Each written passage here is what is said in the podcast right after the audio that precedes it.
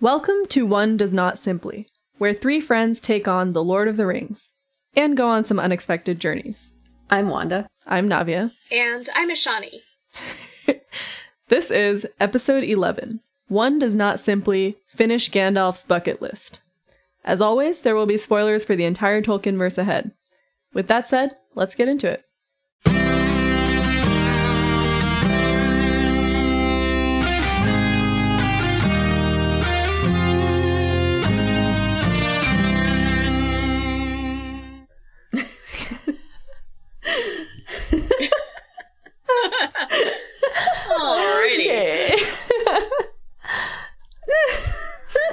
Welcome back. Um I feel like I'm saying it to you guys now. You are. All right. Yeah. Um the ring goes south. Hello everyone. In this chapter the ring goes south. Um and we're not going to we're to try not to go south in our podcast today. Uh as we discuss this chapter where it uh objectively objectively a lot happens but but not that much that is very deep. Um so okay. Yeah. Get, The, uh, um, yeah. Tell us what happened, Wanda. Yeah, okay. All right. Um so uh so today in this chapter the fellowship is formed and takes off. What we all noticed immediately was that the fellowship is not formed uh, by all of them kneeling one by one before Frodo at the Council of Elrond. It's formed by Elrond appointing them all according to his whimsy. And it's sort of a it's a weird kind of appointment. It's sort of a non-committal appointment, wouldn't you guys say? Elrond twice mentions that the other members of the Fellowship are free to go or not as they will. So he sort of voluntold them, right, for this mission, but then Yeah. it's not a binding commitment. He basically says everyone except the ring bearer can go as far as he is willing to go, but then if other things intervene or other things come up, like you can leave without guilt. it this is kind of like where i started to think about what is the difference in honor between being selected for something versus volunteering for it I was wondering something very different, I think. I was more wondering what does that mean for like how we I, I guess maybe it's sort of a parallel question, right? How do we look at the heroism of characters who have the option to leave? although it does kind of put into perspective the breaking of the fellowship a little bit more too where mm-hmm. they didn't right they didn't necessarily follow this through to the end because if they had they would have gone with frodo and I guess that's kind of why I like I read that and I went, okay, from a technical standpoint, you're putting this in because you know that the fellowship is going to split up and this way you're not painting any of those characters in a really negative light like they're abandoning Frodo. It's sort of been excused already.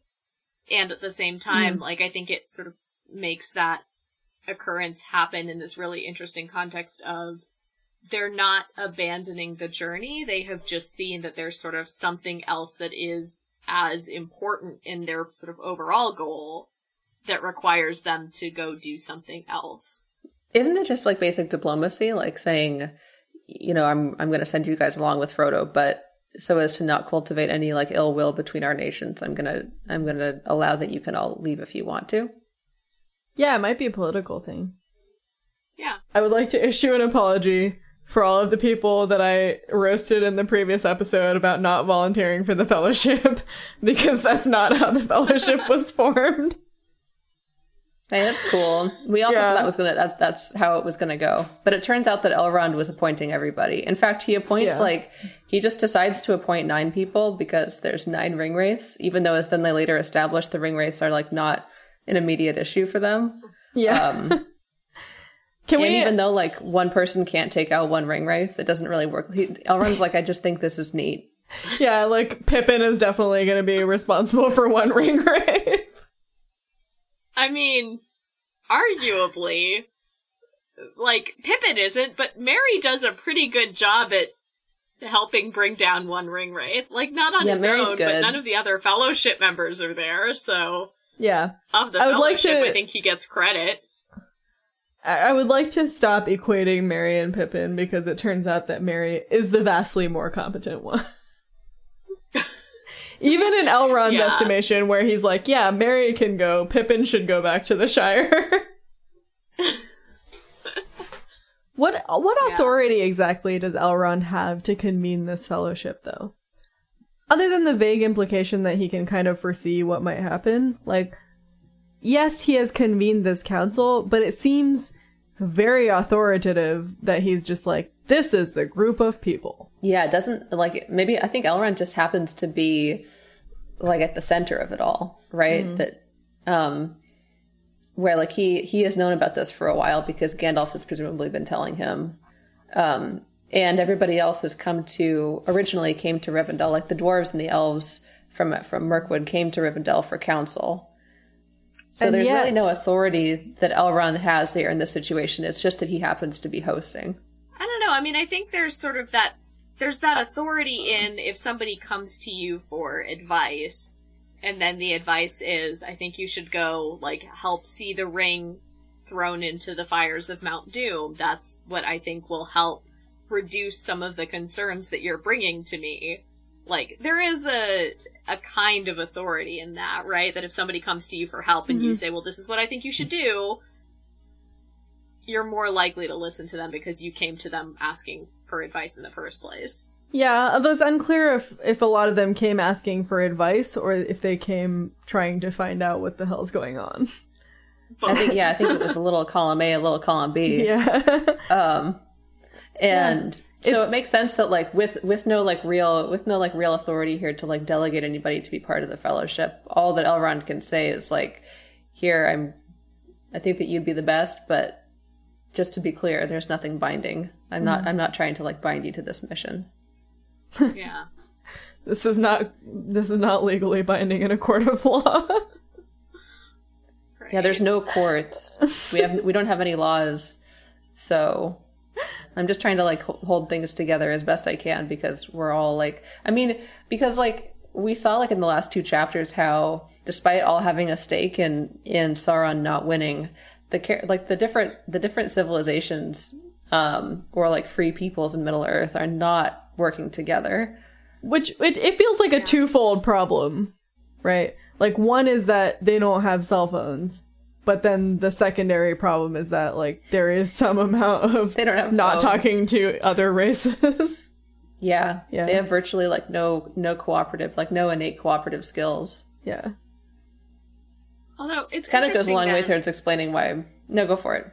Oh yeah. Uh, what were you going to say? Finish your thought, and then I'll, because mine was a new thought. I don't know what I was going to say. I think what you were gonna say is it explains why Elrond chose like different members of different races to form the fellowship. Because it like because it all kind of hangs together in a more like more solidly that way. Yeah, and it, it almost like forces some amount of communication about what they each know.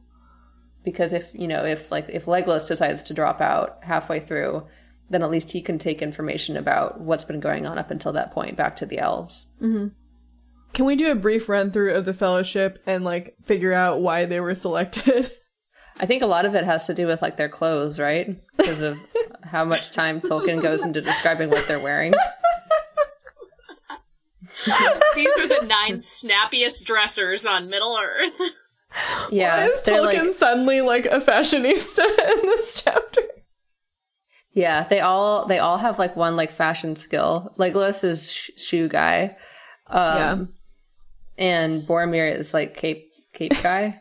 Yeah, Legolas is like not even wearing shoes because he's like fashion is pain. yeah, it hurts too much. Well, Gandalf Uh, selected because they're they're basically sending him along to get killed. also, arguably, a wizard is the most useful person to have. Yeah. Oh, I thought this was like I, I I'm sorry. I was I was hoping that this is this is going to be like sarcastic. Why everybody? Oh, okay, we can we can do a sarcastic version. Well, now it's ruined because I said that. Gandalf gets to go because he's dying. It's it's Gandalf's bucket list. Yeah, it's on Gandalf's, Gandalf's bucket, bucket right? list is like, I must fight one Balrog. Guys, I just Yeah, really, obsessed. I really want to fight a Balrog. I want to go skydiving in Moria. Oh my god, yeah. Gandalf just wants to meet a lot of new people. The ones I can't really wrap my head around is like, why are Legolas and Gimli there? Elrond says the rest of the the rest of the company will represent the other free peoples of the world, elves, dwarves, and men. Hmm. But why did he pick these particular ones? Like, there were a lot of elves there. Genuinely, I kind of feel like it's because there's there's definitely, if not beef, then at the very least, uh, cultural differences between the Mirkwood elves and the Rivendell elves, right? Like, they're different sort of societies.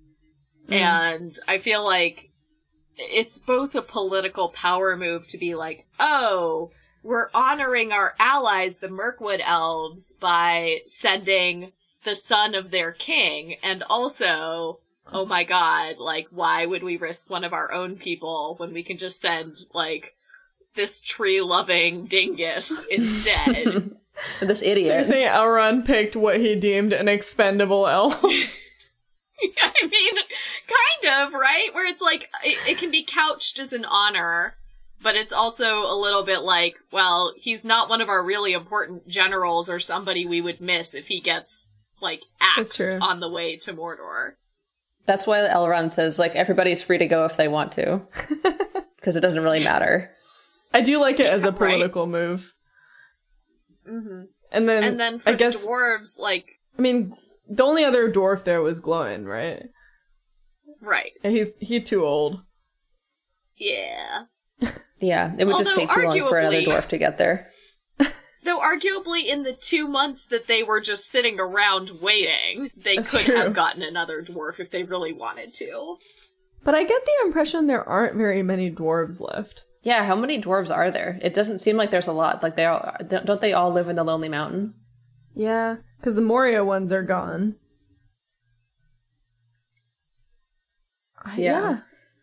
I guess So Gimli like, is like maybe already expendable. Maybe he was like he was sent in the first place because he and Glóin were like causing some kind of trouble. There's some get these people out of here. some drama in the Lonely Mountain.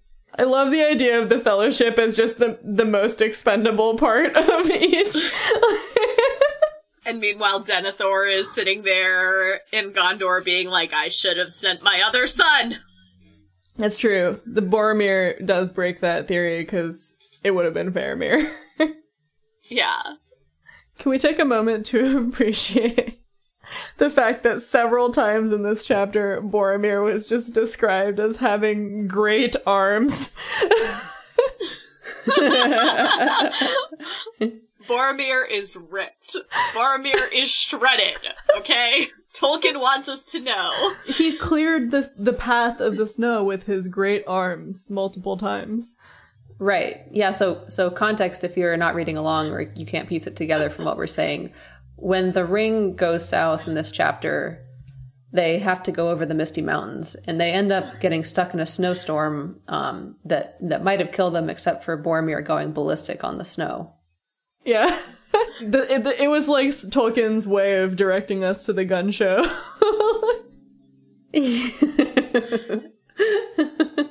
Yeah, Aragorn might have a gun, uh, but Boromir has guns. they were the MVP of this chapter. Were you Yeah. like were you into that? I don't know. I've never really been into the whole like extremely ripped dude, but I think I mean I was still into Boromir, but more in the context of him just being like super aware of how everyone else was feeling. More than more than mm-hmm. Gandalf and more than more than Aragorn, he was really the only one to be like, "Hey, like the hobbits seem like they're in distress right now. Maybe we should do something."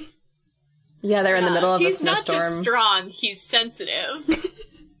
Ashani is so here for Boromir. I really am. I was definitely into Boromir this chapter. Um, although, I think like Navia, I was into him more for the reasons of like, yeah, he's clearly a big buff dude, and that's not normally my type either, but like what I liked about it was that all of that sort of strength and all of his heroism was really tuned into like the hobbits are going to freeze to death if we don't do something or to hey i have this experience. Can i offer some suggestions without assuming that they're going to be taken? Like let me offer some suggestions so that we can maybe get through this. Or like even just offering to carry like Merry and Pippin and Frodo and Sam down the mountain. After clearing a path through the snow. So for anybody who has not had a snow shovel and has had to relocate snow, I had to do this once. Uh, a bunch of friends and I went up to the mountains in California on a trip and uh, got snowed in. And one of our cars didn't have four wheel drive, so we had to clear without snow shovels like several hundred feet of snow to get this car out from the lane of the cabin where we were staying. Oh my god. And That so we were horrifying. moving snow with like garbage bins and it sucked. So like it's exhausting to be doing that and then to think about like doing that and then going back and being like let me carry you down the mountain because I can see that you're really worried you're not going to be able to do this. Let me help. I was like, "Oh, he's so nice." The men of this world are not the men of our world. Get you a man who can clear snow for several hundred feet and then come back and carry you.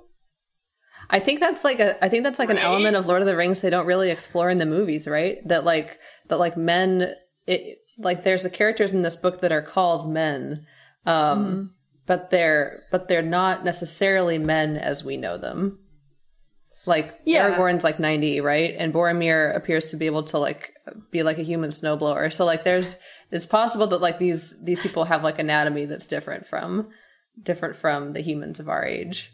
Right. And and when we say men, we we're referring to the the race of men which includes the women of this world, right? Cuz like Right. Eowyn is also clearly a little bit better than us. yeah. Yeah. Boromir's also he's not going with them he's not going with them to actually destroy the ring, right? That's kind of unclear, right? This was something I actually wanted to bring up too because when we it, when we watch this scene in the movies, there's kind of this undercurrent of the idea that Boromir is going with them, but maybe not in good faith. But I didn't get that sense at all, like reading this chapter. Like it seemed to me like he was very much just here for the mission. Because he's on his way back to Yeah. Minas Tirith and they're going to go mm-hmm. through Minas Tirith. They're going to go through Gondor to get to Mordor.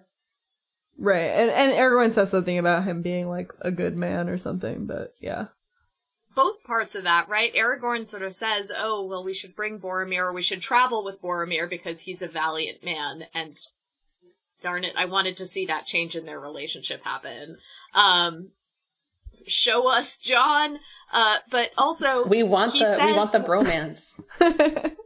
Yeah, but also Aragorn says the thing that was interesting was he says we are going to Gondor, and so we our paths will lie together for some time. hmm But it makes it sound like it's really just because they're both sort of heading in roughly the same direction, and not so much that Boromir is planning to go all of the way to Mordor with them. It sounds pretty explicitly like the plan is for Boromir and maybe even for Aragorn to stop at Gondor and help Gondor and not keep going with the hobbits. yeah, it makes it seem like they have a lot more clear of a path than maybe it comes across later on. Yeah, they're absolutely winging it in this chapter in like a lot of ways. Well, not winging it, but like there's there's a lot less like there's a lot less clear cohesion um in the book like in the book as they describe like the fellowship and their progress than there is in the in the films especially because like you see in this chapter that aragorn and gandalf are fighting about which way to actually go through the mountains gandalf is apparently Yeah. dead set on them going through moria and aragorn's like yeah that's a really like bad idea um This was yeah. very interesting. I I don't understand how they set off on this journey. having different ideas about what the journey was going to be. Like this seems like the kind of thing that really should have been sorted out in Rivendell and not on the side of the mountain in a snowstorm. Or maybe it was one of those things where they were like, I guess let's just see how it goes and if my way doesn't work, we'll do your way. Yeah, that's what they decided. They were like, um, they were like, okay, well, we're gonna try it. We're gonna try Aragorn's recommendation, which is to go through the pass of Caradhras, and then if that doesn't work out, so yeah, tried it right there, and it. I like your okay. commitment to the DH, yeah. Yeah. Good job. um, I did it. Um, and if it doesn't work out, then we're gonna go through Moria, which is Gandalf's suggestion. Gandalf's um Gandalf's heavy heavy desire to go into Moria for some reason. Yeah, I got the sense a couple of times in this chapter that Gandalf might either have some sort of like prescience about what's coming up or some like pull that is telling him the way things are going to go cuz what Wanda and I were talking about before we started recording was there's a bit where Gandalf has this really cryptic statement about going to the end um, and he, it kind of makes it sound like he's anticipating that the fellowship will split up at some point. Um, yeah, it's it's interesting that, you like, bring something is gonna happen. It's interesting you bring that up because there's also a moment before they leave when Elrond actually says something about how this will be Gandalf's great task and maybe his final task. And you kind of get the sense that Elrond has some amount of ability to see into the future because he he does say something about how he can't quite see this path or he can't quite see what's going to happen on this journey, but you do get the sense that he can occasionally see what's going to happen in some future. So it it does beg the question like does he know maybe? Does Gandalf know that maybe his great task is what he's about to do in Moria and he needs his path to go there? Right. We don't get any sense of whether or not Gandalf has the same kind of dreams as we saw the hobbits having in earlier chapters, but I wouldn't be surprised where if that was something that was happening, his response might be, "Hey, I know I'm going to end up in Moria one way or the other, so like we might as well just go through there cuz I know that we're going to have to at some point." Mm-hmm. And he and he maybe he knows that like in a way their mission kind of hinges on this, right? Because eventually the story will hinge upon him becoming Gandalf the White. The thing that lends more credibility to this theory too is that we actually know already that they know that the Balrog is in Moria.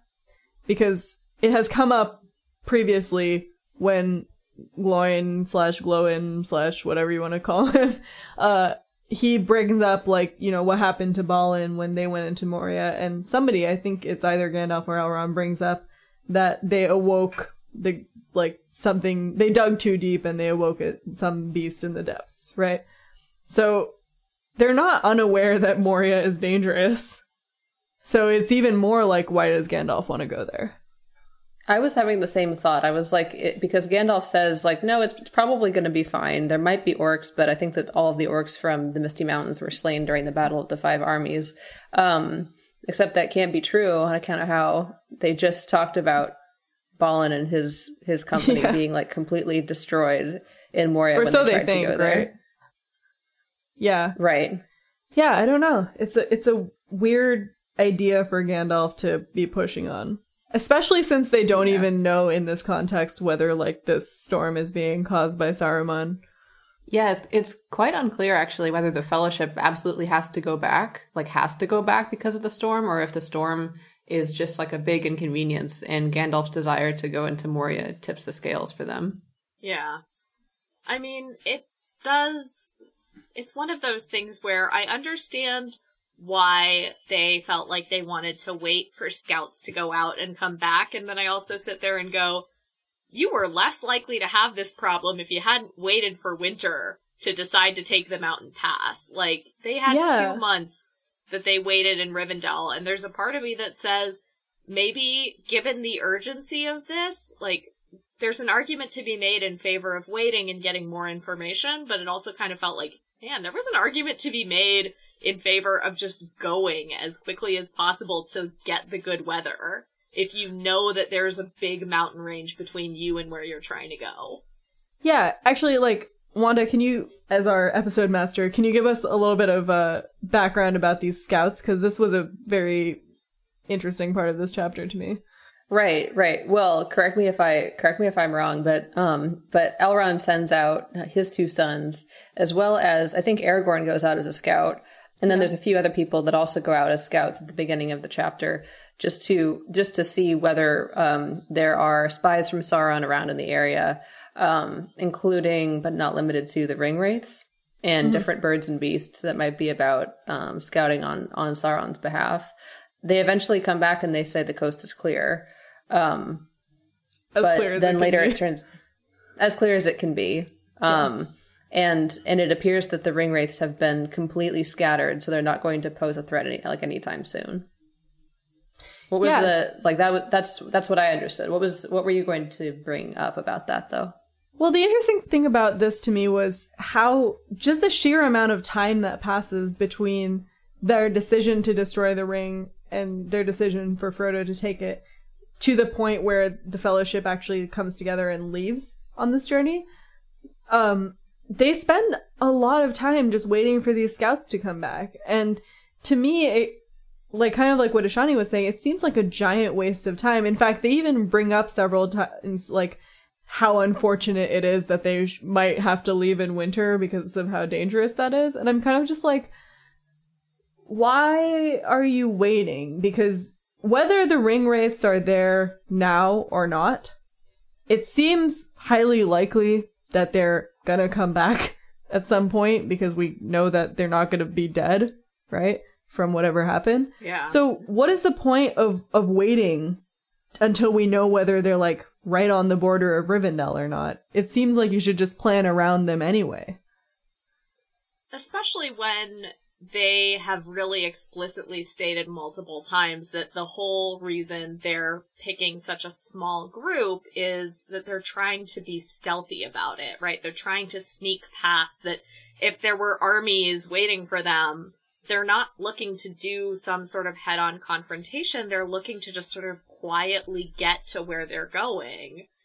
And mm-hmm. that to me doesn't seem like something that, you know, when you're sending out scouts, you're looking for things like, are there sort of big forces amassing? Because any single rider on his own would be pretty easy to miss, right? Like, you're not necessarily going to find that just with one scout. Plus, on top of that, I'm like, they already have a scout in their party. If they needed to do sort of short term, what's coming up ahead, like, Legolas demonstrates in this chapter that he is the ideal scout because he can run over snow and other kinds of weird terrain without any issues. I'm like, send Legolas ahead every day, like, to do some scouting, and then you know what's ahead of you. You've got most of the heavy hitters still in the main party. Like, come on, The guys. heavy hitters. not. Wait, who are we counting as the heavy hitters in the Fellowship? Uh, everyone except for Frodo, Merry, and Pippin. I think Sam is lethal with a frying pan. But also not to, not to harp not to harp on this point, but like send the Eagles. For God's sake. like the Eagles are already participating in the scouting mission. Why aren't they just doing all of it? They can fly. like yeah, that's true. The Eagles do explicitly say, like, we are here to be scouts, not, Yeah. like, not generally to move and they people, even but they're on like, the lookout be for scouts. Gollum, right? They're they're participating in this party of scouting. I just I can't fathom how you would have something as useful as the Eagles on your side and continue to not use them in the ways they can be used. And not look, when I say used, that that's maybe the wrong term. They are obviously well aware and they they can decide whether they want to participate or not. But like, what is this? The Eagles must have something else going on in their lives that makes them too busy to take this on. we even get in this chapter the enemy using other birds as scouts. Use the eagles. yeah. It is. I mean, it's one of those things where, from a sort of tactical or strategic standpoint, it's hard not to look at everything that goes wrong in this chapter and kind of say, like, you could have, you could have avoided that, right? And the reasons you had for delaying are not good reasons given the strategy that you had already set out in your mind as what you were trying to do. Mm-hmm. Grumble, grumble, grumble, you- grumble, grumble. Do you guys think that like Boromir on an eagle would have been like a better a better like choice for getting the ring to Mordor? than, Not Boromir Frodo on foot? specifically, because Boromir would have just taken the eagle to Gondor with the ring. But yeah. maybe like Aragorn with Frodo the on ring. an eagle. Frodo on an eagle. Sam on an eagle. Arguably, Sam on an eagle would have been better. Yeah, It's true. yeah, yeah. Guys, Sam's packing list in this chapter is so cute. yeah. It's just like, I'm taking salt for all the cooking I need to do. Which, I mean, look, if I was going on a trip, I would want a buddy like Sam coming not along on that trip. Side Yeah. note, so it's mentioned in this chapter several times. Well, maybe not several, but it's mentioned in this chapter that Sam takes a lot of cooking ingredients, which uh, led to Sean Astin having to carry pots and pans for the entirety of the series, which was apparently just the biggest pain because he just had a way heavier backpack than anyone else. Yeah. That's not like that. They, they didn't really have to do that. That seems like a kind of vindictive choice on the part of the people that were making the movies. God, I feel like so stupid, like getting into this conversation, like this like debate over Sean Astin carrying pots and pans. They do talk about it a lot, though, on the commentaries. But I will say, when Sam was talking about, like, bringing seasoning for food, I'm just like, yeah, that would be me packing. Because I am absolutely about maintaining as many of those creature comforts as possible. Yeah, that's the only spice they have too. Salt. They just have salt. Well, they're all white, so. Yeah, I tried to. I tried to like yeah. when I was like when I was in college, one time I tried to make I tried to make food, um, using only recipes from like a, an old English cookbook, Oh no. and it was like I was yeah, it was all stuff like um like uh bread in milk, fish in milk. Uh, like French toast, where like you boil, like you boil like just like a wet piece of bread in water, um, which didn't work out because it just like exploded. But I had to like, like the only the only spice available was salt, which I hadn't like, I just I really hadn't counted on when I opened this thing up. That's all they had. Oh, that's, that's so Um, unfortunate. Yeah, Have you seen that meme I don't of know. like? I find like the Sorry, I was just gonna say. Have you seen that meme that where it's like Britain invaded half the world for their spices and still have the blandest food? It's true. Yeah. Yeah, they've it's everything they have is is like mushy mushy this, mushy that. Bad food. Bad all around. I don't know. It's sort of the only way to go on a quest, though. You can't take that much. Otherwise, you would have been loading down Bill the pony with spices and treats and dehydrated foods. Quick shout out to Bill the Pony, the unofficial member of the Fellowship. right? Yeah, who like yeah, where like Sam's like, we have to take him because he told me that he wanted to go. And Bill is just like, Are shut sure? the fuck up. Yeah, the horse. Guys, I have a, a real deep theory here for a minute. okay. The reason why a member of the fellowship has to die is Elrond is like nine need to go on this journey, right? hmm And they're representing the free peoples, but they have two men. So they've got an extra, right? But they Yeah. also have Bill the pony. So they're actually a count of ten. So they had one too many and the universe was like, no, you can't do that. We're gonna kill off the extra dude. So that they were nine again. Right. And Bill was or Bill was like supposed to represent the race of horses. Yeah. I, I, 'Cause I hate look, to do this to your beautiful theory. lord. Yeah. I hate to do this to your wonderful theory, but Bill the Pony is about to get sent back like at the entrance to Moria, so I don't care.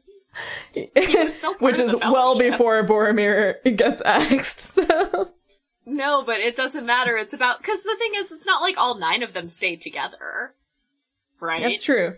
One, once a member, always a member of the Fellowship, right? Yeah. It'd be cool if they all got tatted before they left uh, on on the like the trip in this chapter. You you know the cast actually did, right?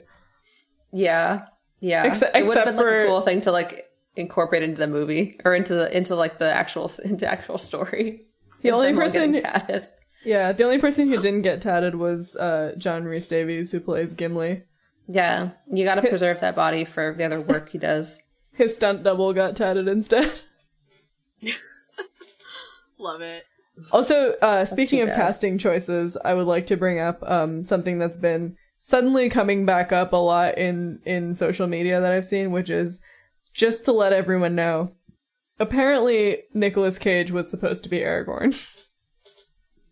Oh, really? yeah,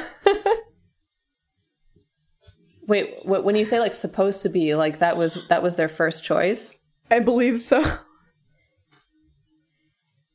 Huh? I love, I love that. Like three episodes, two episodes later, whatever it is, Nick Cage Yeah, after, comes like- back into our Lord of the Rings podcast in this incredibly unexpected way. Liv Tyler was just like, I'm gonna put my foot down about this. yeah, maybe she shut it down. I feel like Liv Tyler as Arwen and Nicolas Cage as Aragorn would have like taken the movie to like a really different spot. Yeah. Okay, just a quick quick time check here. We're at No, thanks two for time minute- checking us. I was about to say we should wrap it up, Yeah. Yes. especially since Shawnee wanted to cut out at four. yeah.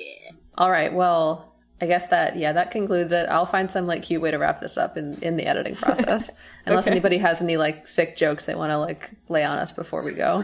Oh, I did want to say that in your notes, in your notes, Navia, you have you say is the the lay of Beren and Luthien. Are we talking about them getting laid? Yeah, wait. No. What is what does it mean? Why does he always refer it's like- it to the lay? It's a song or a poem. A lay is a song. wow, I It's like the Barrow apologize. thing all over again. It's not like the fucking of Beren and Luthien. there's so there's apparently many phrases that I am just completely unaware of, but I 100% thought that the lay of Beren and Luthien was referring to Beren laying Luthien. so, Beren, Beren laying Luthien like down by the down by the fireside. no, like Luthien getting laid they by got Beren. laid. Beren bearing down on Luthien. exactly. Beren the bear. Oh, Yeah. I hate it. Yeah. Thanks for listening to One Does Not Simply.